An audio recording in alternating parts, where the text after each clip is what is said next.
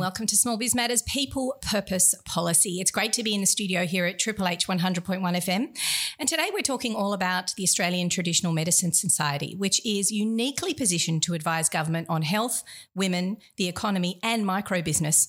So, how do they juggle multiple policy areas and represent small businesses so successfully for so many years? Women are core to the success of the Australian health economy. And the same goes for traditional medicine.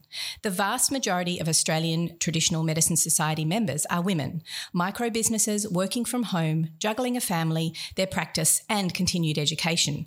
So, how does ATMS leadership best represent their members when policy areas in which they advocate across so many social, economic, and small business issues? Plus, they're cross jurisdictional. They work in federal, state, and local governments. It's an excellent example where an association uniquely intersects between policy and small business. And we're keen to hear from Christine Pope, the director, because, and she can, she's both the director of the Australian Traditional Medicine Society and the treasurer and director of the Council of Small Business Organisations Australia. Plus, she still runs her own practice right here in the area around Triple H. We're going to hear from her after this. Welcome to Small Biz Matters, a show where we are dedicated to empowering small businesses and advisors to engage with policy and advocacy. Why? Because what government does very much matters to all small biz, good and bad. Sponsored by the Australian Small Business and Family Enterprise Ombudsman's Office, each week we sit down with experts, advocates, business leaders, policymakers, and politicians to dive into specific areas of government policy that affects your clients and your business. We'll give you the heads up on what's coming down the policy pipeline, find out who's fighting in your corner, and empower you with ways you can influence those decisions which affect your business every single day. We proudly broadcast live on our local community radio station, Triple H 100.1 FM, the Community Broadcasting Network, and later wherever you get your favourite podcasts. Let's hear from this week's expert on Small Biz Matters people, policy, purpose. Well, thank you so much, Christine Pope, for joining us today live in the studio of Triple H. Welcome, firstly. And it's not that far for you to go because you are a local practitioner in our area. Exactly. I'm just driving up the road from St Ives or down the road. I'm never very good with geography. Yeah, exactly. That's right. Um, so it's good to uh, good to speak to you, and we're going to talk to you a little bit today about mainly the work you do with the Australian Traditional Medicine Society, but also with COSBOA, the council, because you've been advocating for both small businesses and women in health and the health practitioners in your space for a number of years now. You're incredibly passionate about it. Tell me how you got involved with advocacy in the first place. Look, it was really accidental. We were um, in 2014 15, we were um, confronted with a review um, which had been bottom drawed and then was dragged out, and they used it as an excuse to justify removing some natural therapies from private health insurance. So that was the point at which I went, okay, well, we, clearly we need to figure out how we can advocate for our practitioners. And that was when I got involved with um, initially with COSBOA, but also with a few other organisations that were looking at advocacy in that space. So was how do we tell politicians that A, they've made a really bad decision and b how do we get it changed? Exactly. And it's it's a tricky one really because um, you need to get in front of them and their time is so limited and you've got so many issues to to deal with. Is it a matter of striking off the ones that uh, they're doing the worst at to begin with? Is it sort of the worst off get rid of the worst ones first and then talk to them about how they can fix things and do do it better Look, in that case, I think we were really just learning. And the first few trips I had to Canberra, we were basically meeting with anyone who would take a meeting with us. It wasn't very targeted. How long ago was that? Oh, it would have been seven or eight years ago, really. Um, and we were also working with a couple of other organisations to come up with advocacy campaigns. Um, I think one of them was called How Dare They? So, how dare they remove rebates from natural uh, therapies, but also from taking it out of private health insurance? Because at the end of the day, you know, it's a decision that people have about the healthcare they want. And people aren't one size fits all. Natural therapies actually cover people for a lot of conditions where either they can't cope with the medications or the treatment that's recommended, or it helps them manage the side effects of those treatments and medications. So let's talk about that issue because that that is a really serious problem for your industry, um, having the removal of, and you're going to be able to describe this better than I can, but removing those rebates, particularly from private health insurance. Um, would, was that not completely catastrophic for the industry, plus the effects of COVID? I mean, how's that, how's that been for you guys? Well, it's been a journey through the last few years because that happened a couple of years. I think the, the legislation kind of was finalised in about 2018 and for some practitioners, it's really socioeconomic. It's about restricting people's choice, but it's going to affect those people who are at the margin more. So, look, the area I'm in, St Ives, it made a little bit of a difference. But for practitioners who are like in the outer west or something else, it made the difference between someone coming and doing something about their health and not. Mm. So, actually, what the change made people do was actually stop investing in their healthcare and then relying on, you know, basically when it got really bad, they'd show up at emergency or something else. So, kind of the complete opposite of what you're trying to do. And when I talk about the modalities that were removed, there were 16 of them, but you know, some of the critical ones like naturopathy and herbal medicine, shiatsu, um, you know, some of the exercise therapies like yoga and Pilates. I mean, there is some good research, but the thing is, when they were looking at this original review, they were looking at a really high standard of evidence, which is the sort of thing that big pharma can do because, you know, they've got millions, billions of bucks to throw at it. No one's going to throw billions of dollars proving up vitamin C. You kind of know it works. You don't really need to do 47 studies so that you can compile it all into a systematic review and also thousands of years of evidence of mm. people doing yoga in, in in a way to maintain um, their health before they hit the emergency room. I mean, yeah. it's it is quite crazy, isn't it? Because, like you said, it comes down to money the pharmaceutical giants have the money to throw at these uh, at these at these case studies at these research this research that they can do. They can hire an entire university to do research for you. But the um, traditional medicine society doesn't have the same sort of funding to be able to do the research to such a level that the government is expecting. That's right. And you know look um, over the years there's been um, some push to you know invest some money in natural medicine research before you pull the plug on things that support people with diet and lifestyle changes and stress management, why don't you actually look at funding some of the research in these areas to see if the case studies you have of people actually improving are actually valid? And but most of the time we've never got the percentage of funding. I mean, for example, in 2014 there was a study done saying as many people went to a natural therapist each year as a doctor. You know, so it's an incredible investment by people, largely self funded, in their own healthcare. Mm.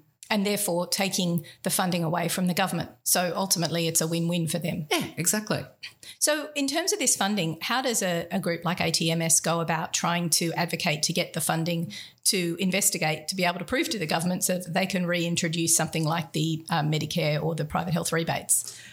Um, look, most of the time we're actually we we've actually been relying on our members and donors because re- realistically we haven't had a lot of success at getting grants to fund these sort of things. I think it's something that I'm actually learning about through COSBOA is you know fund your own small pilot program and then look and see if you can roll that into something more significant that perhaps attracts some government funding.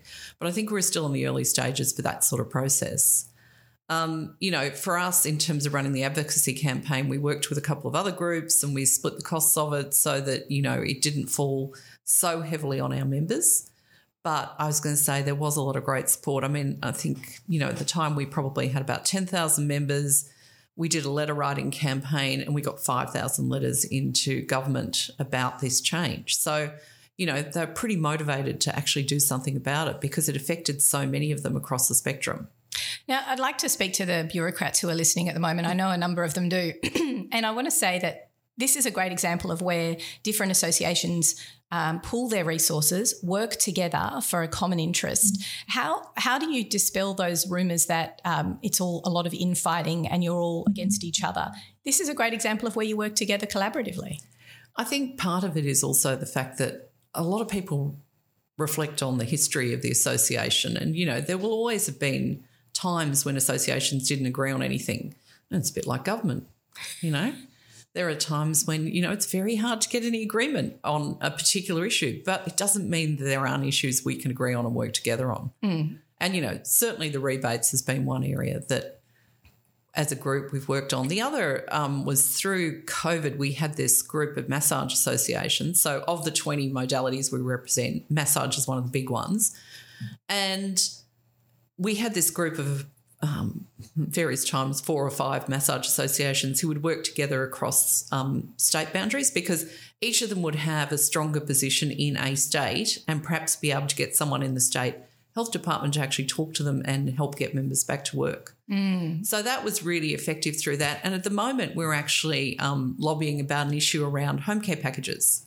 So we're working as a group on that issue because the government's tried to impose another layer of bureaucracy between the associations and members and said that to access these packages, for example, you have to be with another association. What two? So, pardon? what two? You can't just be with one. No, no, no. Your association has to be a member of this other peak body for allied health, for example. But that's just going to increase the cost for your members for membership. Oh, God, yes. And, you know, Not to mention, you it's know, create also- extra work for you as and- a volunteer. And this body doesn't actually want to have this role. It was just someone thought it was a good idea. And it's look, you know, we're doing the accreditation for health funds, we're monitoring that they're doing enough continuing professional education, maintaining first aid, maintaining professional indemnity insurance. Why we can't do this as well because we were already doing it, making sure that they're appropriately qualified, et cetera, et cetera. Um, yeah, it's just it's just nuts. And you know, the worst thing in the world with government is imposing another body or setting up a new body to do something which someone is already there and doing. Oh, yeah, doesn't make crazy. sense from a cost perspective. But it makes sense from a government perspective because that's what they do all the time duplication of services. You mentioned We won't go into that rant. You mentioned the work that um, happens jur- cross jurisdictionally, and that's what makes it so hard to be, I guess, a, a national body that has to work across different states because Hmm. states deal with health, right? Or does federal deal with state? Where does health live? Oh, look, it's um, you know, if you look at something like the Healthcare Complaints Commission, it was originally set up in New South Wales and then rolled out across Australia with matching types of legislation and similar but not the same names and similar but not the same legislation. So each state has its own code of conduct. So really, a lot of what we deal with is state-based issues. Um, and then federally, you get decisions made on something like private health insurance, and that's a national issue. Oh, so okay. yeah, Right. So So you actually really do have to work across Europe, and if you're working in small business, of course, you're also, um, uh, you know, prosecuting issues that happen at the local level because that's where, um, you know, where people can run a business, etc., home-based businesses, and that's different between councils as well, right? oh sure, I teach a course called Transition to Practice for our new graduates or for people who are going back into practice. And one of the things that always blows me away is there are 17 different acts, legislative acts, you have to be aware of when you're running a small business in this space.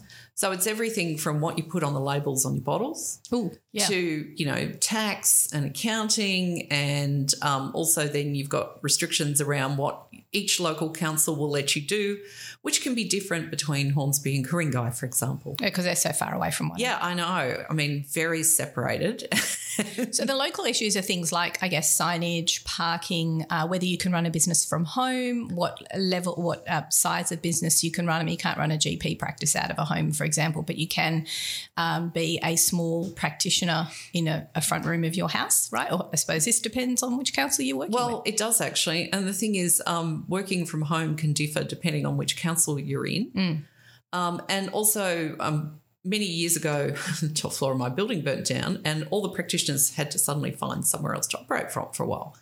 One of them actually used someone else's space where they were working from home. They had a separate entrance, you know, they had parking out front. And because of neighbours' complaints, after three weeks, she had to find somewhere else. Because, you know, there were all these people coming and going every hour. And I assume that's because they were, had problems with parking. Yeah, I, I don't think it was really a parking issue. I think it was just a, a Ku-ring-gai Issue issue. special. NIMBY. so, um, yeah, as you can hear, listeners, there's quite a few um, issues that cross different government jurisdictions. And this is why um, someone like the Australian Traditional Medicine Society, and we're speaking to Christine Pope at the moment, is so uniquely positioned to offer support uh, to the members, but also try and help them unpack what's needed.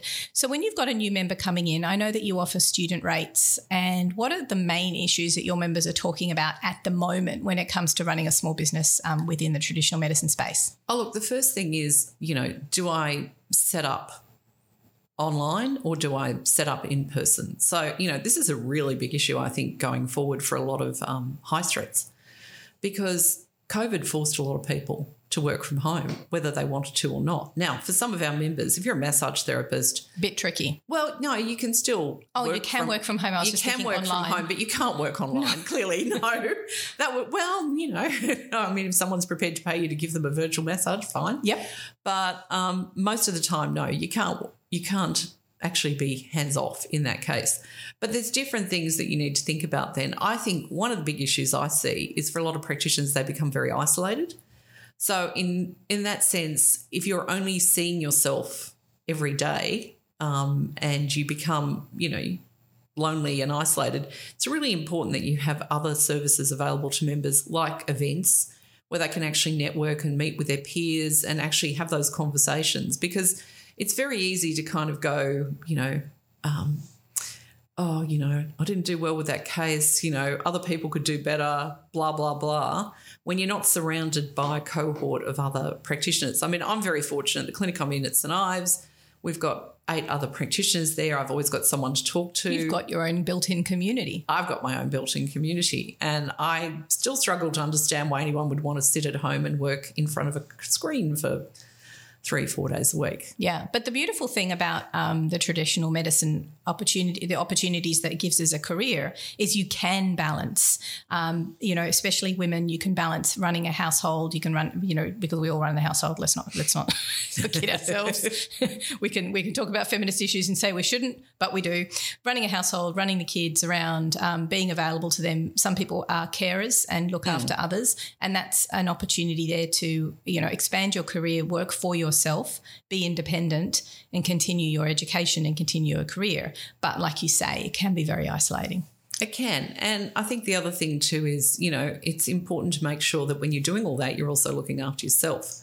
And this is where I see a number of practitioners struggling with burnout because, you know, if you're running three full time jobs, it can be quite exhausting.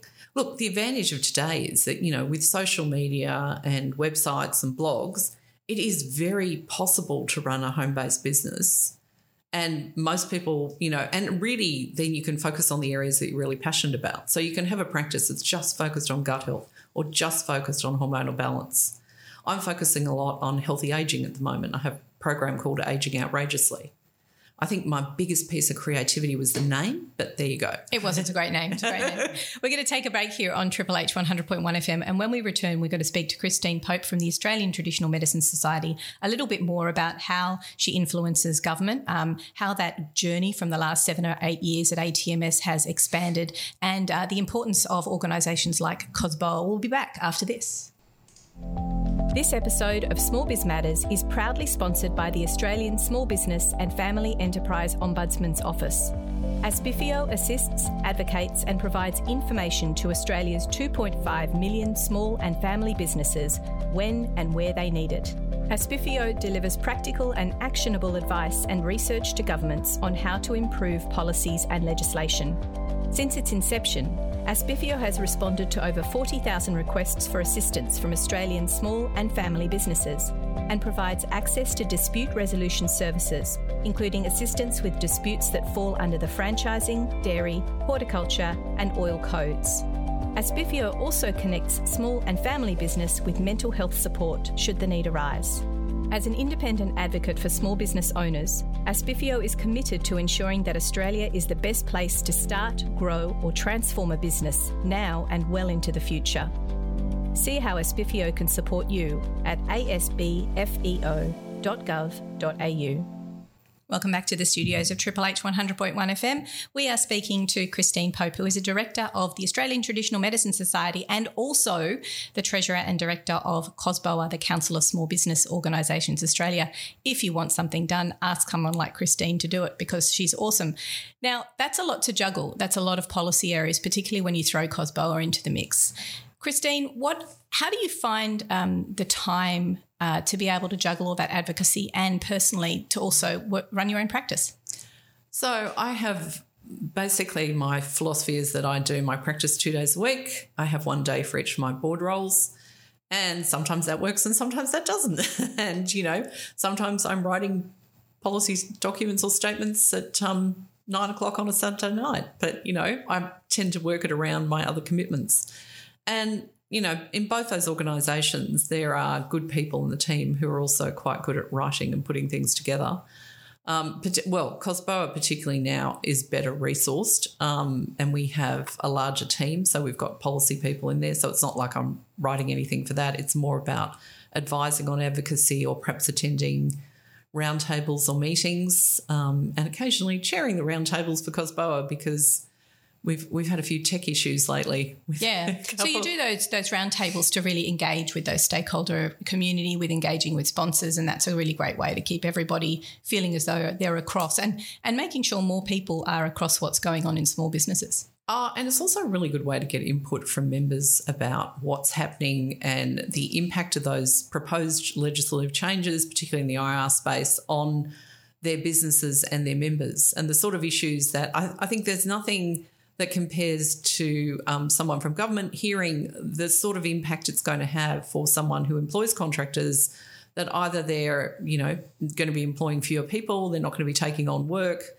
because of these proposed changes. Yeah, they're going to it's going to stifle economic mm. growth because a it's going to cause confusion, mass confusion, and also it's going to be problematic because people are not going to want to have to go through more regulation, more red tape just to employ someone to do a, a, piece of work, um, which would ultimately mean the success of their business. We could see more small business owners themselves actually uh, having to do more work because they're not expanding and using contractors more regularly. I wanted to ask you about the work that you did with COSBOA, particularly during COVID. It was a very intense period for policy change, uh, particularly in the states areas. What did you do to convince governments of the importance of natural practitioners and the work that they were doing, not only to keep people healthy, but also to ensure that they could continue to operate as a business? Look, we're involved with um, roundtables across various states. Um, some of them were a lot better than others at taking that on board. Um, and frankly, sometimes we used, well, in New South Wales, we can do this as a way to influence another state to perhaps get a bit more reasonable about who could go back to work. At one stage, we had this ridiculous situation in one state where it was only allied health, but they were confused about whether allied health included one of our modalities, which was acupuncture. So there was enforcement happening. So on some occasions, we'd be talking to the small business commissioners to make sure that that inappropriate enforcement action was dealt with and, you know, fines or whatever removed. Other times we're on roundtables advocating for our members and the value of, you know, having that healthcare support through this process basically at reducing the burden on, you know, doctors, GPs, and hospitals at the time. Exactly, because not only were your members providing healthcare advice, and they could, in a lot of times, do this online and mm. continue to advise and, and and be part, but but also be there for their patients. Maybe for some of those patients, they weren't speaking to anyone else except for their practitioners. So making sure sure that you could still operate online was critical. Wasn't there a time when you were being told that you might not be able to practice online, and that didn't make any sense, did it? In Queensland, at one stage, um, there was a, a rule around the mandates where apparently an unvaccinated person couldn't practice online. And when we pointed out that that was kind of nuts, and to the best of our knowledge, the virus did not spread through, you know, the internet, internet. cables. Um, it's not that sort of virus, people. you know, um, look. To be fair, they addressed that and you know resolved it. But I mean, I do remember talking to one of our members who was on the Mornington Peninsula, and when I think it was the I can't remember which lockdown it was in Victoria because there were so many of them, but the last one, she had every call, every call with every client that day. They burst into tears about the impact of another lockdown, the mental health implications for that yep. was so significant. And I mean, she needed to debrief afterwards because she was carrying so much emotion from all these clients and that goes back, devastated. goes back to the support that you offer in terms of providing a community to your members plus CPD credits plus all the mm. other things that you do as well and advocate for them so that was a really tricky period not only for um, your your help your space and your um, and your members but also the small businesses more broadly um, what, what, was, a, in your mind, a successful way that government listened? What was best practice that, that perhaps governments who are listening now could take forward uh, and actually use as, as the gold standard moving forward for good consultation? Because talk about a co-design we were designing policy as we went mm. it was like hit the ground running how do you uh, ensure or encourage governments to continue to have that practice look i think one of the things was it's about having the right people in the room and not actually being afraid to go look we don't need 300 representatives on a webinar where we produce a PowerPoint. That's not consultation. You know, that's a presentation mm. and usually not a very good one, frankly. Um, so, what I think they need to do is make sure that they're getting the right people in the room, a smaller group, make sure they're hearing from everybody and that they understand the ramifications of any decisions they're making. I was going to say, what I saw in the, the A grade consultation was when they became aware of a problem, they took it on board, they workshopped it, they came back with an answer within a week.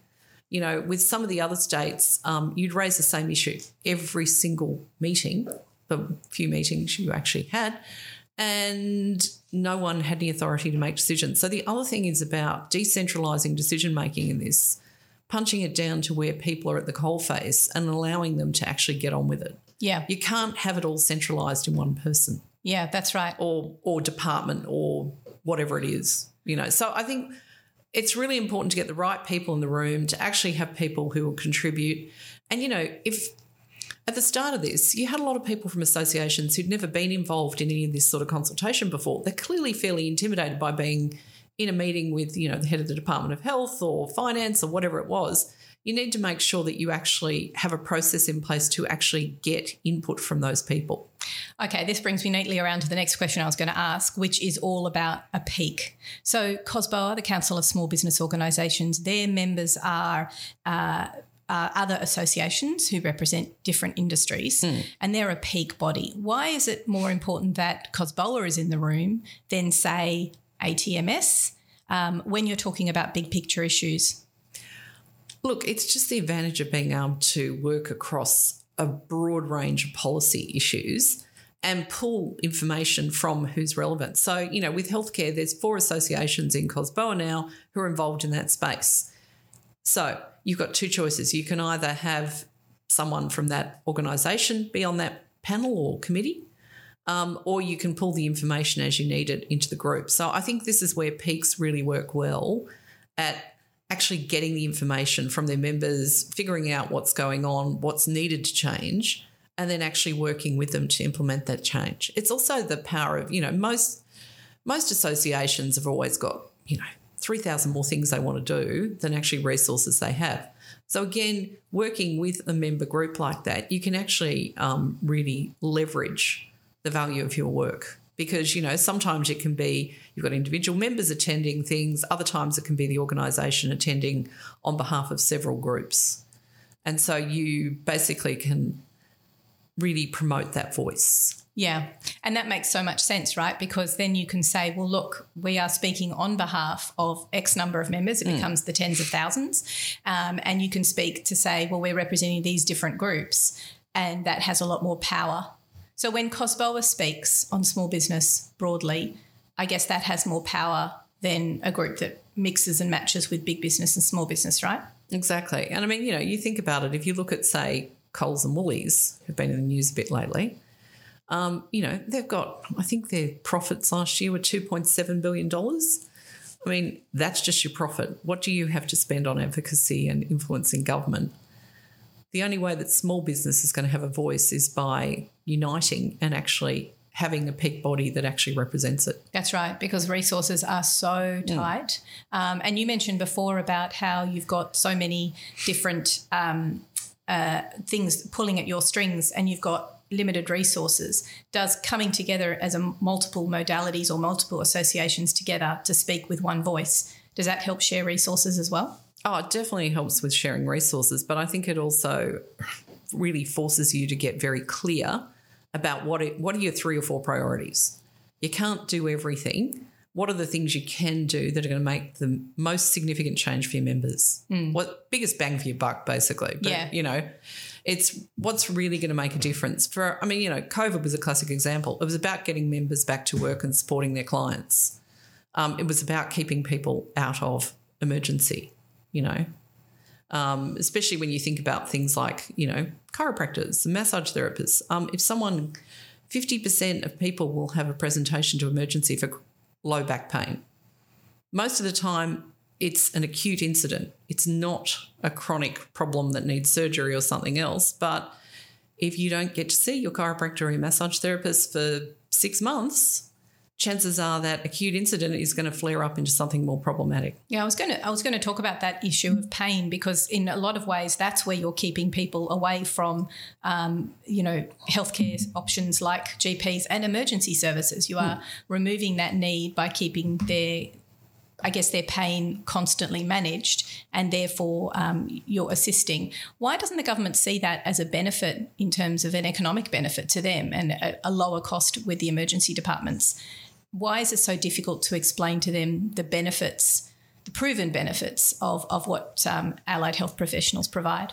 I think part of it is the absence of probably enough studies at the level that they want. I know Private Health Insurance Australia did one that found that people who had top um, cover for extras cost them $1,000 less per person for hospitalisations. Wow. So now, you know, you can't actually go, it's specific hospitalisations, but if you look at a lot of natural therapies, if you're seeing a naturopath or something on a regular basis and you've got gut problems, you're less likely to be presenting because you're actually dealing with the underlying cause of your gut problem, whether it's your diet, whether you're eating the wrong things, whether you're really inflamed, whether you just need to, you know, inc- I've got to say it, have three cups of vegetables a day. It's my favorite piece of advice.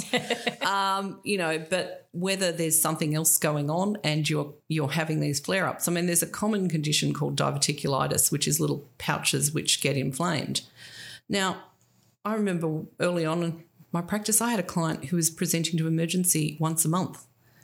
With treatment and with getting her off the foods that she didn't eat, she stopped having to go to emergency. So, you know, it's it's a question of actually dealing with the underlying cause rather than just palliating the symptoms. It's a great case study, and it really shows you the benefits to the government more broadly mm. about what the what the traditional medicine society. But what is it that your members can do to be more actively involved?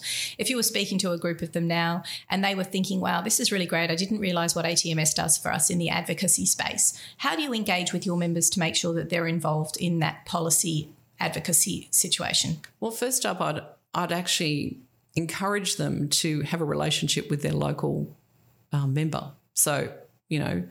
So you have um, like community based local members that are sort of the leaders within ATMS. Oh no, I mean as in the local politicians. Oh, the MPs. That that that that one. Yes, yeah. so go to events where they're there and talk yeah. about the benefits of what that they provide to the community. Yeah, and look, um, my local MP has regular. Um, uh, kind of whistle stops where he'll be in an area and you can go and talk to him about an issue. And I remember um, on one occasion it was a Great very opportunity to bail them up. Yeah, exactly. um, but I remember on one occasion I actually had a sprained ankle and I was trying to manage in the queue with on crutches, and his staff were very kind and put me at the top of the queue, and I got to have a good chat. So yeah. you know, engage with your local politicians and uh, do it in a respectful and appropriate way and you know just make them aware of it one of the things i've noticed after years of walking around parliament house is everyone there tells you they use natural therapies, but they all use different things and they think that the other things are a bit nutty. but you know, it's like but, but what they spread. what they do is really helpful and really works for them. And what I'd say is it comes down to individuality.